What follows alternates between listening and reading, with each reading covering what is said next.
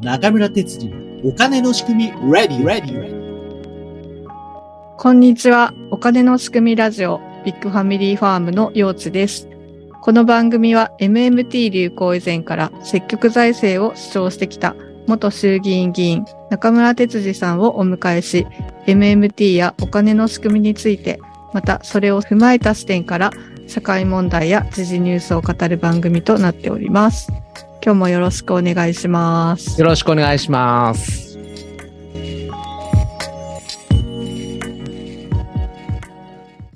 今日のテーマは、え税の役割についてお話ししていきたいと思うんですけれども、えー税の役割ですか？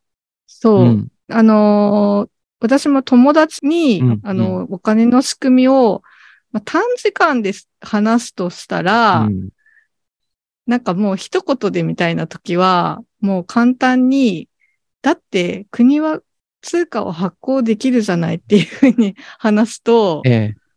え、そしたら税ってなん、なんで必要なのみたいな 話になるんですよね。そうですよね。うん。うん。なので、やっぱり税は、みんなこう、税を集めたお金で福祉が充実したりとか、ええ。教育が受け,、受けられたりっていうふうに考えていると思うんですけど、そうですね。実は税の役割は、本当は違うところにあるんだよっていうところが分かると、うん。ちょっと頭が切り替わるかなっていうふうに。そうですよね。はいここがポイントですよね。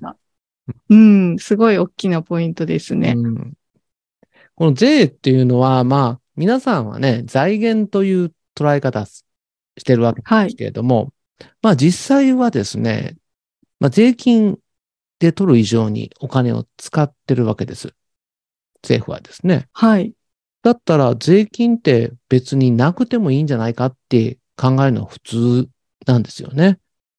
うん。で、実際に、まあ、富裕層への、まあ、増税をしないといけないとかですね。はい。法人税を増税しないといけないとかですね。はい言われてるんですけれども、うん。まあそこで増税したところでですね、大してお金は集まらないですよね。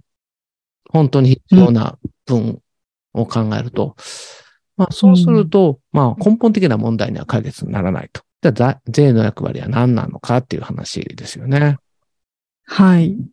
でも、まあ、なんか、金額が大きくて、うん。実はその税はそんなに たくさんは集まっていなくて、支出しているほんの一部だって、なかなか知らないと思うんですよね。そうですよね。それもありますね。ううん。はい。まあ逆にその、税金の範囲内でやろうとしてるから経済が悪いっていうことになるし、そうするとまたますねますます税金が集まらなくなってくるっていう、負の循環に入っているっていうことがなかなか知られてない部分でしょうね。そうですね。まあ税の役割って言って、まあ一番最初に思うのは、まあ国民の悪い行為をコントロールするためっていうのがあるでしょうね。うーん。まあ悪い。うんうん。はいまあ、ちょっと控えてほしいみたいな時に、消費を控えてほしい時には、その消費に対してかけるっていうことはあるでしょうね。あ、あの、タバコ税とか、そうですね。酒税とかですね。酒税とか、うんそういうものですよね。うん。それとか、また、まあ、これは環境派の人たちに、まあ、あの、で重重要視されることだと思うんですけど、環境破壊に対してきちんと税金をかけていくとかですね。そういうはふうな人の行為を、まあ、誘導するための税金っていうのはありますよね。い。うんうん。そうですね。もう税でやった方が直接的な効果がある、抑止的な効果があるっていう場合にはそういうふうなことを言われます。はい。うん。だまあ、タバコ税なんか、ひょっとしたらもっと取った方がいいのかもしれませんね。健康を害することの医療費とか考えるとですね。うん。まあ、そういうふうな形で、その人の行為を、まあ、政策的に考えてもらう。うん考えてもらうための税金として政策的に用意されているということが一つあるでしょうね。はい。で私はもう一つ、まあ、一部は財源になるっていうことになるので、まあ、歳出のための、まあ、財財源になるんでしょうけれども、まあ、一番大きいのは、その、お金が流通する力の元になるっていうことが一番大きいかなと思います。そうですね。MMT でいうところのタックスドリブンドマネー。英語だから。税がお金、通貨を駆動しているというそういうことですね。すね。これって結構ね、あのなんか難しい話のように聞こえるんですけど、まあ、はい。単純なんですね。な例えば、幼稚さんが、まあ、農業をされてるとして、はい。今まではですね、えーの税は年貢という形で物納でしていたと。はい。取れた米の6割を、まあ、納めれば、納めなさい。納めはい。なさい。まあ、そうしたらそれ、それで済んでしまう。はい。これがですね、明治時代変わるわけですよ。年貢じゃなくなるんです。はい。地租改正っていうのが行われましてですね、はい。農家から税を取るときにお金で払えってなったんですよ。はい。そうすると、農家ってお金を集めないといけなくなりますよね。そうですね。今までおお米で納めていたものうをんうん、円で納めなさいってなったわけですよね。そうです、そうです。はい。そうすると、円が必要になりませんか？そうですね。お何かを、お米を売って円を稼いで、それを払わないといけないっていう風になってきますよね。そうですよね。はい。で、まあ、お金で払うのは年に1回としてですよ。うん。その時に円を調達するだけで間に合うのかって話になってくるじゃないですか。そうですね。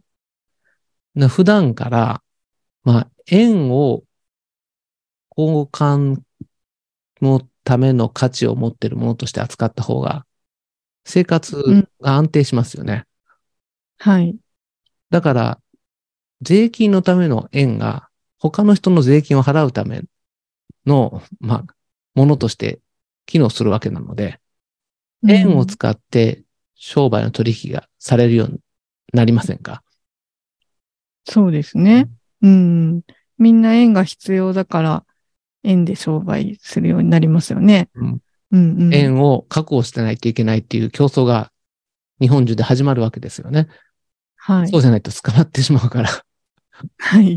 税金を滞納すると、まあ、最終的には捕まってしまうので、はい。そうすると取引が円を使ってされるようになる。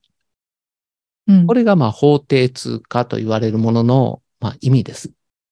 うんうんうん。そしてそのためには、まあ、税として集めといた方が、まあ、強制的に通用させていくことができるようになると。うん。法律で、まあ、この円っていうのは日本の通貨ですよって決めることだけではなかなか流通しなくて、うん。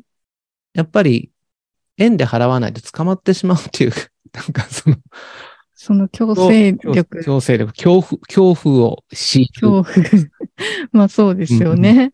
突き詰めていくとそれがあるんですけど、もうこれだけお金を使うことが普通になってくると、なかなかその税を納めるために円を稼いでるっていう感覚がないので、うんうん割とね、わ理解されないかったりするんですけどそうで、すね。うんねえ、うん。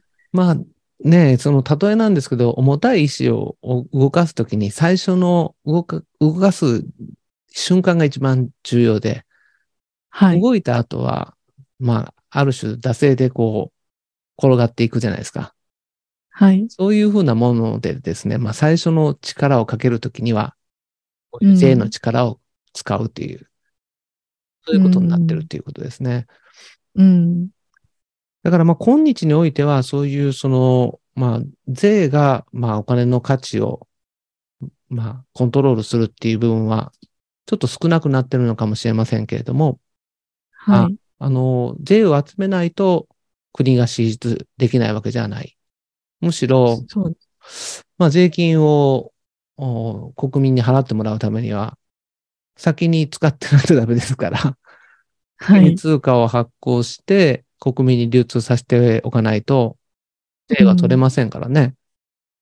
そうですね。昔一回話したことがあるんですけど、あの、地域通貨をやったことがあると結構わかりやすいなと思ったんですよね。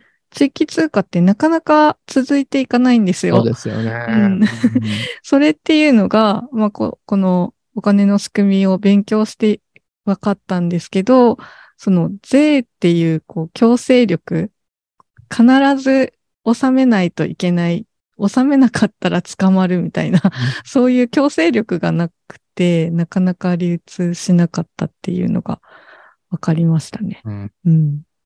まあこういうふうなことを話していくと、それじゃあ、今言われているような法人税は下げちゃいけないとかですね。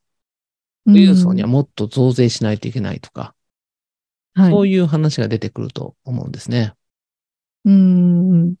まあ、次回はそれについて少しお話をしたいそうでなすねと思いま。す。どんな税が必要かというよりも、今税は必要かという話でしょうかね。